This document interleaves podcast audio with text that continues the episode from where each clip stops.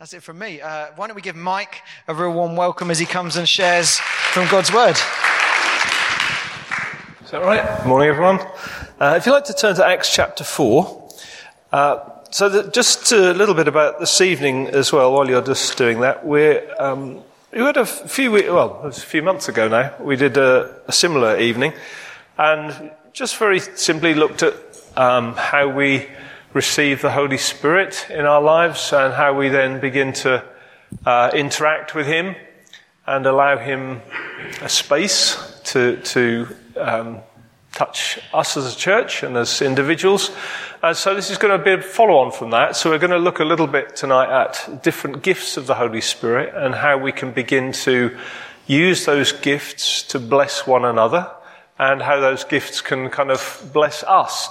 Uh, the church is, is, is a, a priesthood um, of all believers.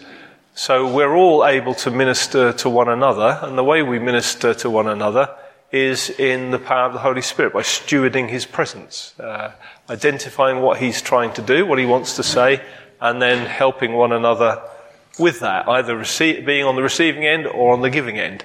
So tonight, I hope we'll be very practical.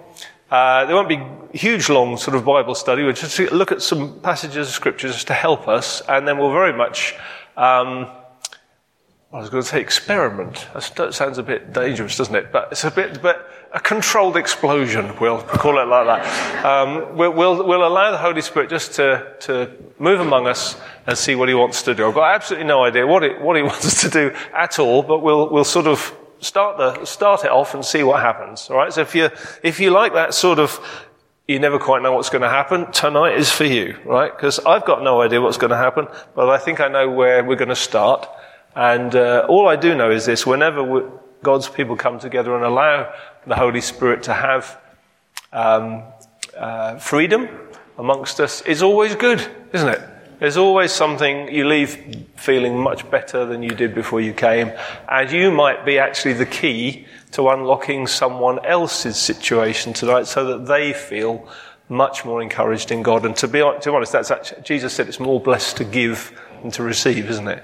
So you might, it's not just about what you might get out tonight, it's could you come along tonight and be the key that really blesses someone else's life be it with a healing or a word of encouragement or some, something, some impartation of what God wants to do in someone's life. And I've, all throughout my Christian life, I've found times like that together quite extraordinary, uh, sometimes. I can remember when I first became a Christian and, uh, received the Lord Jesus into my life. I didn't really know very much at all about the Holy Spirit. In fact, um, a little youth group of us sort of all came to know the Lord and started to get added together in, in, in the church that we were part of. And um, I can remember one uh, evening we were around at someone's house. It was a very small house, so we were in the front room, we were in the back room, we were in the hall, we were up the stairs, we were on the landing. It was like full of, of youth. And I, I was the designated worship leader because I was the only one who could play anything. And I only knew about three chords in those days, so my repertoire was a bit limited. Um, and I just used to change the order of the songs most week rather than find new ones. Anyway, we started to um, worship the Lord, and uh, quite sovereignly that evening, without any, we'd never had any teaching on this, we'd never had any experience of this whatsoever, but quite sovereignly, God started to move in one of the rooms. I think it was the front lounge. Yeah.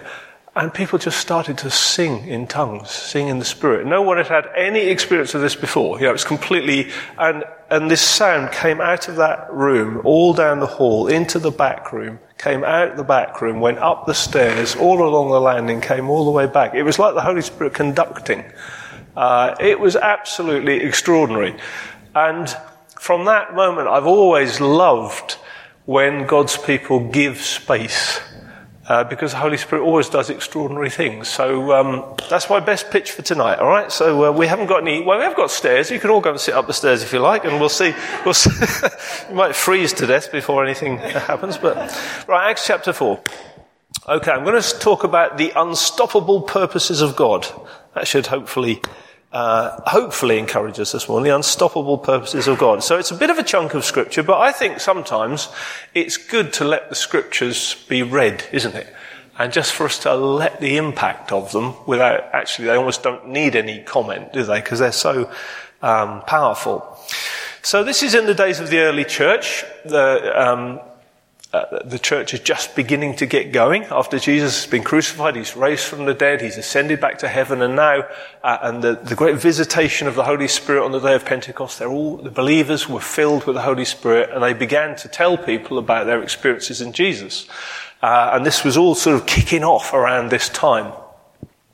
And the priests and the captain of the temple guard and the Sadducees came up to Peter and John while they were speaking to the people, so they're preaching.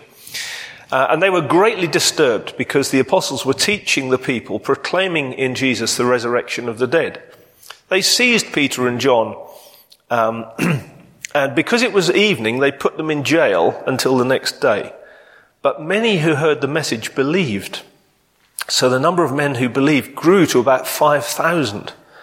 The next day, the rulers, the elders, and the teachers of the law met in Jerusalem, and Annas the high priest was there, and so was Caiaphas, John, Alexander, and others of the high priest's family. They had Peter and John brought before them and began to question them, By what power or what name do you do this? Then Peter, filled with the Holy Spirit, said to them, Rulers and elders of the people, if we are being called to account today for an act of kindness shown to a man who was lame, so they'd healed someone in the previous chapter, right? It's quite an extraordinary healing. They prayed for this guy and he'd been healed and it actually caused this ripple of the gospel to go out. If we're being called to account for the act of kindness shown to a man who was lame and being asked how he was healed, then know this, you and all the people of Israel, it is by the name of Jesus Christ of Nazareth, whom you crucified, but whom God raised from the dead, that this man stands before you healed. Jesus is the stone you builders rejected, which has become the cornerstone. Salvation is found in no one else, for there is no other name under heaven given to mankind by which we must be saved. When they saw the courage of Peter and John and realized that they were unschooled, ordinary men, they were astonished. And they took note that these men had been with Jesus. But since they could see the man who, was, who had been healed standing there with them, there was nothing they could say. So they ordered them to withdraw from the Sanhedrin and conferred together. What are we going to do with these men? They asked. Everyone living in Jerusalem knows they've performed a notable sign, and we cannot deny it. But to stop this thing from spreading any further, just, just let that. To stop this thing spreading any further among the people. Just note that for when we come back to that. We must warn them to speak no longer to anyone in this name. Then they called them in again and commanded them not to speak or teach at all in the name of Jesus. But Peter and John replied, Which is right in God's eyes, to listen to you or to him? You be the judges. As for us, we cannot help speaking about what we've seen and heard. After further threats, they let them go. They could not decide how to punish them because all the people were praising God for what had happened. For the man who was miraculously healed was over 40 years old. Makes him sound old, doesn't it, really? But perhaps in those days it was. I don't know. On their release, Peter and John went back to their own people and reported all that the chief priests and the elders had said to them. When they heard this, they raised their voices together in prayer to God. Sovereign Lord, they said, you made the heavens and the earth and the sea and everything in them. You spoke by the Holy Spirit through the mouth of your servant, our father David. Why do the nations rage and the peoples plot in vain? The kings of the earth rise up and the rulers band together against the Lord and his and the holy, and, sorry, and against his anointed one. Indeed, Herod and Pontius Pilate met together with the Gentiles and the people of Israel in the city to conspire against your holy servant Jesus, whom you anointed. They did what your power and will had decided beforehand should happen. Now, Lord, consider their threats and enable your servants to speak your word with great boldness. Stretch out your hand to heal and perform signs and wonders through the name of your holy servant Jesus. After they prayed, the place where they were meeting was shaken. And they were all filled with the Holy Spirit and spoke the word of God boldly. Father, help us just as we let these scriptures wash over us, Lord, this morning. We pray. Um, Holy Spirit, use uh, different verses, Holy Spirit, different things, different themes. Lord, do you know all the, the, the, needs and the perspectives and the things that each one of us would, would need to hear from you today? So I pray you take my limited vocabulary, my limited gift, Lord, and just breathe on them, Lord, so that what you want to say lands in each person's heart and even people listening on, on recording later. We pray, Father, would you um, strengthen your church, Lord? Strengthen your church this day, we pray in Jesus' name. Amen. So I'm just going to try and go through some of the verses and pick out some themes that I think can perhaps help us around this, this subject of the unstoppable purposes of God. We have to realize God's purposes are unstoppable. You do realize that, don't you? When nothing is going to stop the Lord from what he wants to do. It's impossible. And if you look throughout um, church history, or, well, human history, uh, whatever the devil has thrown against the purposes of God, ultimately the Lord always overturns it. There, there, is, there is nothing that can, that can hinder ultimately what God wants to do. And often we can look at little um, parcels of life, as it were, and we untie the parcel and we look at it and it's either encouraging or discouraging. We look at, but the thing is we mustn't judge the purposes of God by the small parcels that are right in front of us. We have to look at the whole thing. Because throughout history, there's always been ebbs and flows of God's purposes moving. But ultimately, the, the, the, um, the trajectory is always towards that great final day when Jesus shall return. He is coming. And as far as I can see, it's a day closer than it was yesterday. And when you look at the world with all its turmoil at the moment, who knows how long that will be? We really don't know. We are to live in the light of his appearing, aren't we? And his ultimate purpose, so the reason he hasn't come back so far is because he is patient, not wanting anyone to perish, but all to come to eternal life. He's holding back because he wants to bring as many people into his kingdom as possible. It might even be why you're here today or you're listening to this. You may not know Jesus yet, but you are in a day of grace where he's reaching out to you to say, I want you. I want you. I died for you. I want you to know the gospel. I want you to know that I died for you that you might be forgiven and know your Father in heaven, receive the forgiveness of sins and the gift of eternal life. He's patient. He wants everybody to come to know him. But there is opposition to what he is about. We can read here, there's this, um, it says the authorities were greatly disturbed and put them in jail. When God started to move, uh, there was this healing, uh, it started, and then, and then there was preaching going on, and then there was a, a reaction to it. It said they, they were greatly disturbed. They put them in jail. And in verse 17 it says, to stop this thing spreading further. I do hope you've got a vision that this thing should spread further. Because Jesus has. This, praise God for it, for this church, the people, for this building, a gift, uh, a tool. It is not an end in itself. Do we agree on that? It, and what we also need to agree on is the devil thinks, I want to put a stop to this spreading further. It's always his plan. You remember when um, Jesus was born, Herod sent word, kill all the, kill all the young children. You know, or with Moses, uh, he's put in the bulrushes because they, you know, wanted to kill all the firstborn. There's always a plan the enemy has to kill at birth when God starts to move. And he will do that through all sorts of ways. Here we see the, the authorities were, were, were enraged. Um, and they tried to just kind of tell them, well, don't, don't talk anymore in this name. You know, we forbid you to preach anymore in this name, to, to shut it down. There will always be a reaction from the enemy when God starts to move in our personal lives to stop us from spreading further because there's so much land when we read the story of the Israelites uh, taking the, the, the, land, the promised land, we rightly read that corporately, don't we? Because it's about a people. But it's also true, of you and me, isn't it? There's a land of fruitfulness that God has got for you and for me. And when we become Christians, we begin that journey. In some, in some senses, we do receive it all, but we have to then walk into the good of it. And so when, when we come to know the Lord, the enemy thinks, I want to stop this spreading any further. I don't want them to get too enthusiastic for Jesus. I don't want them to become too excited. I don't want them to persevere through difficulty. I don't want them to become mature believers. I don't want them to become all that God wants them to be, because that would be far too dangerous to my kingdom. And my kingdom of darkness is to keep people in the dark so they might never know to, never ever come to know Jesus. He will always try to stop this thing spreading further. That's his game plan.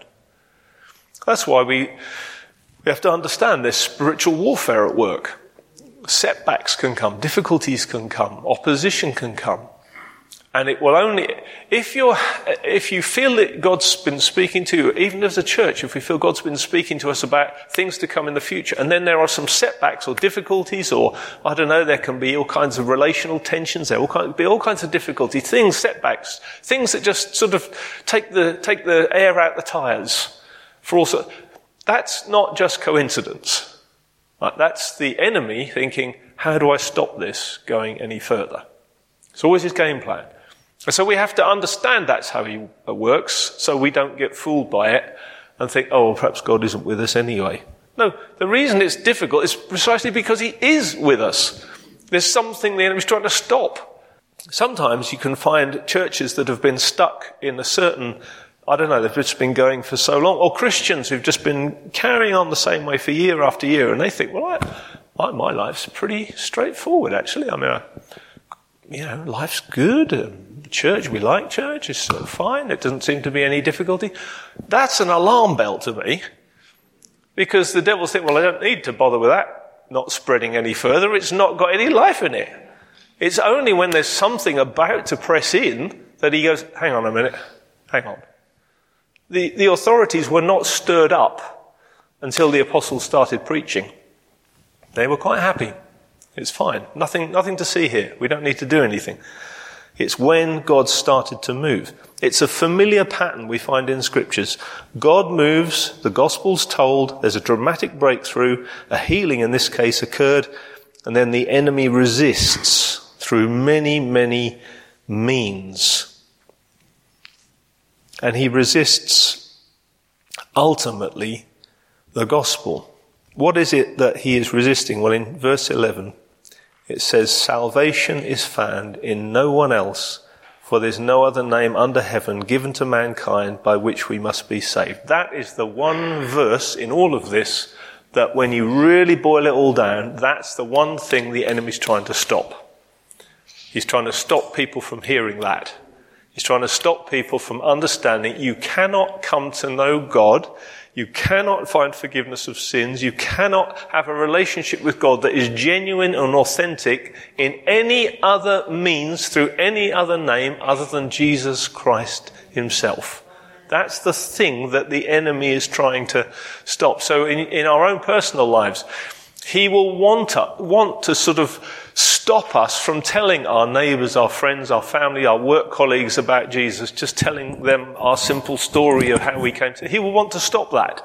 He will want, make us feel intimidated. He will make us feel embarrassed, ashamed, not get the right moment, or when we do have a go, it doesn't go very well, and we get it all back to front, and then I'm not doing that again. No, he, will try to stop us, or as a church, we try, right, we're going to step out in this outreach thing, and then nobody turns up think they are, stay in your place. No, I'm not staying in my place. We go again. We go again. We're, he's going to try and stop this thing spreading further. So he said, no, you're not going to. We're not going to give up after the first attempt. How many people, even in natural life, ever succeeded if they gave up the first time they hit opposition? How much more when you're dealing with spiritual dynamics? You've got to go and go and go again. And when, when we get hit by the enemy, as these people were, really hit, they're put in jail overnight, for goodness sake, and ordered not to speak anymore. Now, they could have said, oh, all right, well, we'll, yeah, we'll go and, uh, sorry about that. We won't, we won't cause any more. I mean, they clearly were not British, were they? I mean, they, I mean, we would have said, I'm terribly sorry. we, what were we thinking? You know, no, it's just, that's why God started in the Middle East, not in Kentish Town. Far too polite. He wanted to be somewhere where people would, you know, it would explode, as it were, with, with that sort of Middle Eastern temperament. So we've, we've got to recognize that there, there's something happening. then it says, on their release, in verse 23, on their release. At some point, um, you know, perhaps we've done something, or in the coming days, we'll do something as a church, or you'll do something as an individual, and, and somehow the enemy restricts you or something, or you'll feel, I don't know, pushed back. There will come a point, at some point, where God will release, He'll bring a release from that and there'll be a, there'll be a breakthrough.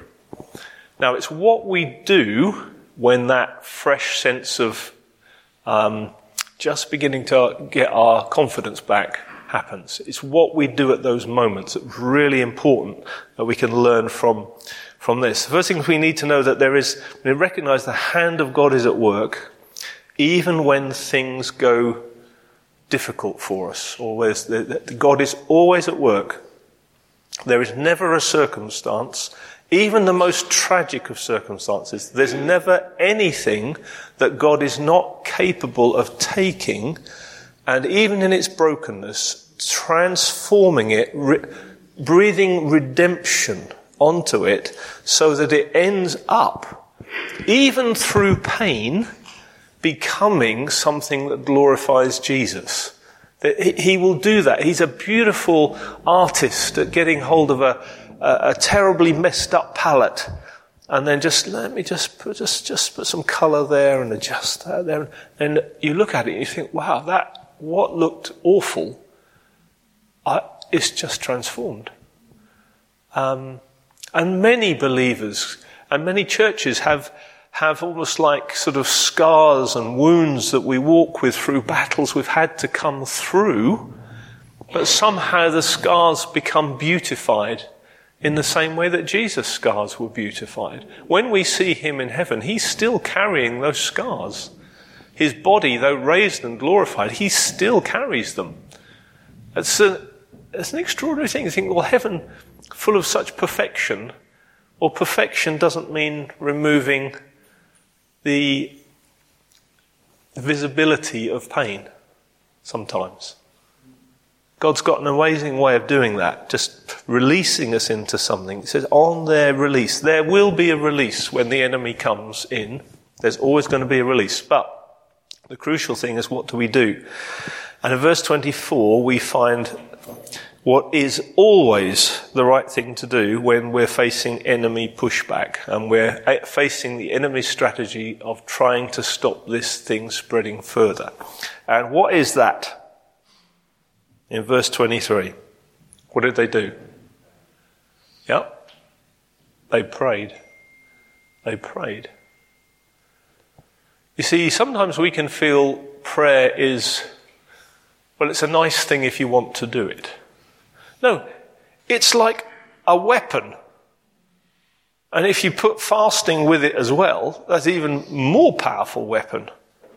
They're not, they're not uh, works that gain merit. If you pray, it doesn't mean God loves you more, or he'll think, oh yes, you're a really good Christian if you've been to the prayer meeting. It's nothing to do with merit.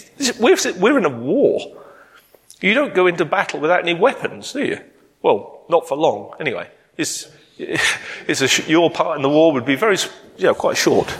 You, don't go into war without any weapons. You, you go in with weapons. Prayer is an extraordinary weapon. Extraordinary. And one of the ways the devil tries to stop this thing spreading further is to spread in our minds the thought prayer doesn't actually make much difference. He's not stupid, is he?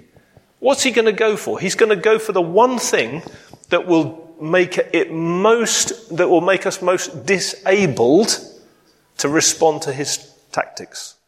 So he'll take prayer out. And if he can't take prayer out, what he will do is when we do go for it in prayer, he will make us think your prayers were rubbish. Why are you here? That was pathetic. Listen to that person pray on your left. Magnificent. They quoted three verses, you know, in Greek, and the only Greek you know is the kebab shop, right? It's just you're, you're not, you're not worthy of this prayer meeting. And so you've got your prayer all in your head, and then someone else says exactly what you were going to say. So what do you do? You think, well, I'm not going to pray now. No! Say it again. This, this here is a summary of their prayer. They didn't have it written out and all say it together. So it says they raised their voices in prayer to God and said. Now this isn't, they didn't supernaturally, all of them, suddenly come up with the same prayer. It's a summary of their collective voice, which they probably did all pray all at once. But it's a summary. Whoever was, Luke, Luke writing this summarized he was summarizing this is the tone of their prayer. And they knew they had to, in a unified way, say the same thing to God, all of them, even the, you know, so the very theological prayer to the very newest believer who just, you know, is just expressing their heart and it probably doesn't sound as impressive as they wished it did. All of that counts. It's like a battering ram. It's like a battering ram. And, you know, praise God, there's regular times of prayer in the church here, as there would have been in the early church. But this was an extraordinary season of prayer for an extraordinary purpose. They needed, there was a, they needed for this to start spreading further. And so they needed a, a special time, a season of inte- where all they did was pray almost. They, they almost withdrew from everything else and they prayed. In the new year, um, uh, uh, Bob and Nick and Luke will tell you a bit more about this as we get nearer to it. But in the new year, uh, us here as Bassett Street and Revelation Church and then the Tottenham plant, we're, we're all feeling that actually God does want this to spread further, right? Particularly in North London. That there are some things God wants to do, some N postcodes where God wants uh, the gospel to start spreading. Who knows? It might lead to further church plants or more groups or who knows what. It, but the gospel's got to spread. We all agree with that? So we're feeling, all right, Lord, we don't know, we don't know what to do. We don't, don't know your strategy. We don't know what your plans are, but we do know this. You want the gospel in North London to be spreading much further than it, where it is. If this is not it, Really isn't. This is just the beginning. So we want it to spread further. So what we're going to do is, is going to have monthly Sunday night prayer meetings for a year t- just for the purpose of almost what they did. Calling out to God, Lord, stretch out your hand and enable your servants. Stretch out your hand, enable your servants. And out of that, I believe something will happen that will start to make this spread further. It's almost at the time we're at now, where having God established, and praise God for how He's established uh, the presence of this church where we are, given us this wonderful building, and all, you know, that's great. And Rev, with a history of planting Tottenham as a little first fruits, sort of a tender shoot that we've got to keep praying, Lord, keep it, you know, help it to keep going and, you know, not collapse, you know, help it, Lord. These are early days, but there's something much more than this. Much more. Do you believe that? I mean, goodness me, the need around us is unbelievable. The, the, and our nation is, is sliding further and further away from God. Stretch out your hand, Lord. Enable your servants. They, they went for prayer in a, in a strategic, concerted way for a period of time that God might break through in the backdrop of the enemy's attempts to stop it from from spreading. We, we mustn't settle. It doesn't mean that we don't enjoy, but we mustn't settle. We've got to say, Lord, there's, there's much more. There's much, much more for us to do. And I want you to look at the combination of what they prayed for. Verse 29, it says, sorry, in verse 30, it says, stretch out your hand and perform um, sorry, stretch out, your, stretch out your hand to heal and perform signs and wonders through the name of your holy servant Jesus. In the previous verse, it says, Now, Lord, consider their threats and enable your servants to speak your word with great boldness. Now, there's two beautiful things come together as they always should in prayer. Prayer should never be, well, we're going to sit here, Lord, and pray for you to do something, and until you do something, we're not going to do anything. That is not effective prayer. That's passivity with words. Neither is prayer about, well, we're going to do what we think we want to do, Lord, and what we, th- what we like doing, and then we're going to ask you to bless it. That's not effective prayer either. That's presumption. This is different.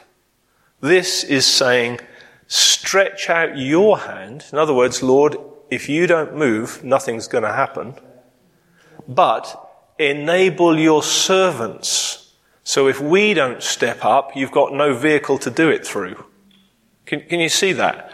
So it's kind of messes up your Calvinistic and Arminian teaching all in one there. It's a complete mess up in two verses, which is good because I don't believe those two things should ever be, you know, they're kept in tension, aren't they? Like train tracks. You know, we are responsible for using our gifts to serve God. Enable your servants.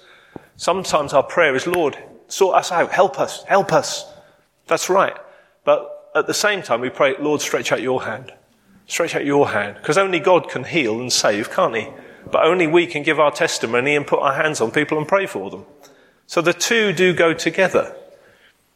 That, that's, that's what I think is the, if you can get that combination both in the life of the church and in the life of the prayer meeting, what actually happens is you get people ready and willing to, after the prayer meeting, go out and serve, but they go out and serve purely on the basis of thinking, Lord, if you don't turn up, this is going to really, we're going to fall flat on our faces.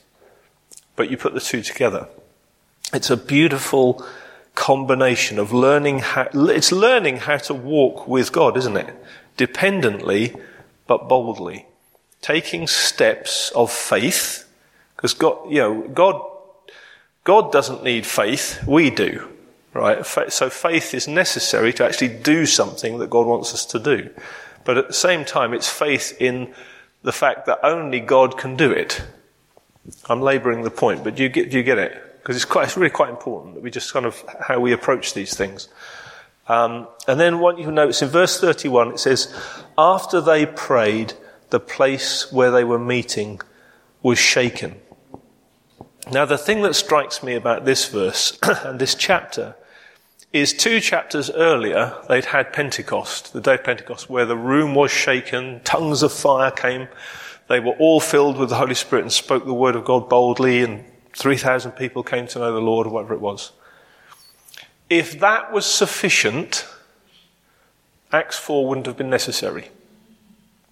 We all need fresh Pentecosts in different seasons and phases of our lives and in the life of the church. We need to come back again to what we first experienced. If our, my story about sitting in the front lounge there at the beginning about the Holy Spirit blowing through the house, that's a wonderful story. I'm not prepared to live my life looking back at that, being thankful for that alone. I want to be in situations that surpass that in the future. So that I don't tell that story, I tell another story from future times. You know, do you know what I mean? So it's, we've got to be prepared to say, we need another Pentecost. We need, we need another personal Pentecost, whatever that looks like for you. And we're all different. God meets with us in difficult, in different ways. The thirst, the hunger, the longing for God to meet with us individually, we must never lose that.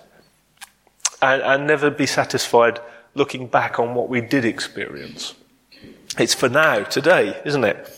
And uh, they, they, they, there was a fresh breakthrough, and we'll perhaps explore a bit about that tonight. And then verse 31, it says, after they prayed, the place where they were meet- meeting was shaken. Well, I'm not sure we'd appreciate that in here, really. That was just cracks in the wall, and who knows what else would happen. There's already enough water coming in. Bob isn't there? We don't want any more.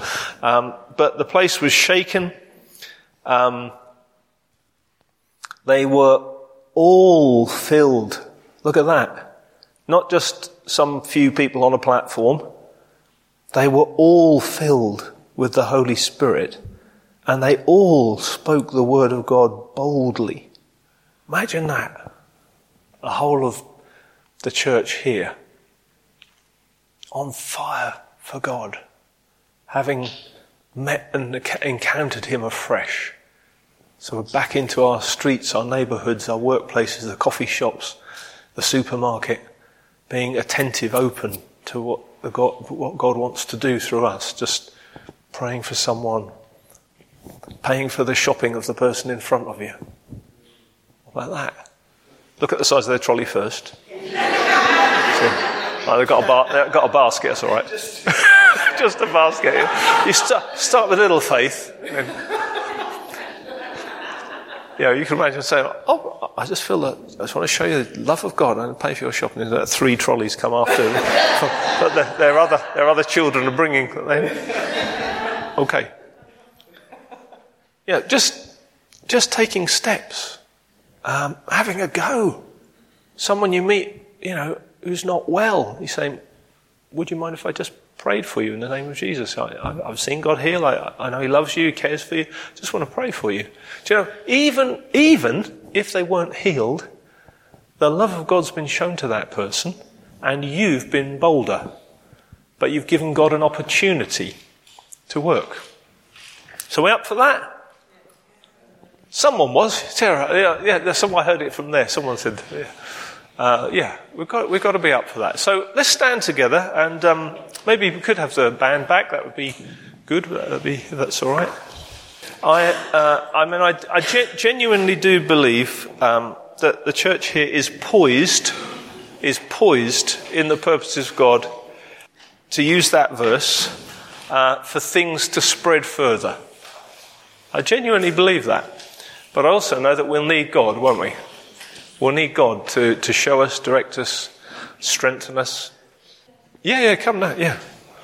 Just as uh, Mike was speaking there, when he spoke about the prayer meeting starting, I hadn't really, you know, had this in my thoughts before that, but as he gave, gave that out about the three churches coming together, immediately in my head, I saw a picture of a lifeboat on the beach about to be um, launched and um, I just felt that that was God sort of saying that's kind of the lifeboat um, going out um, to the lost, you know, in, in this area. And it will be beginning, but you have to do some preparation and getting a lifeboat launched. We live by the sea, so we're used to seeing that happen.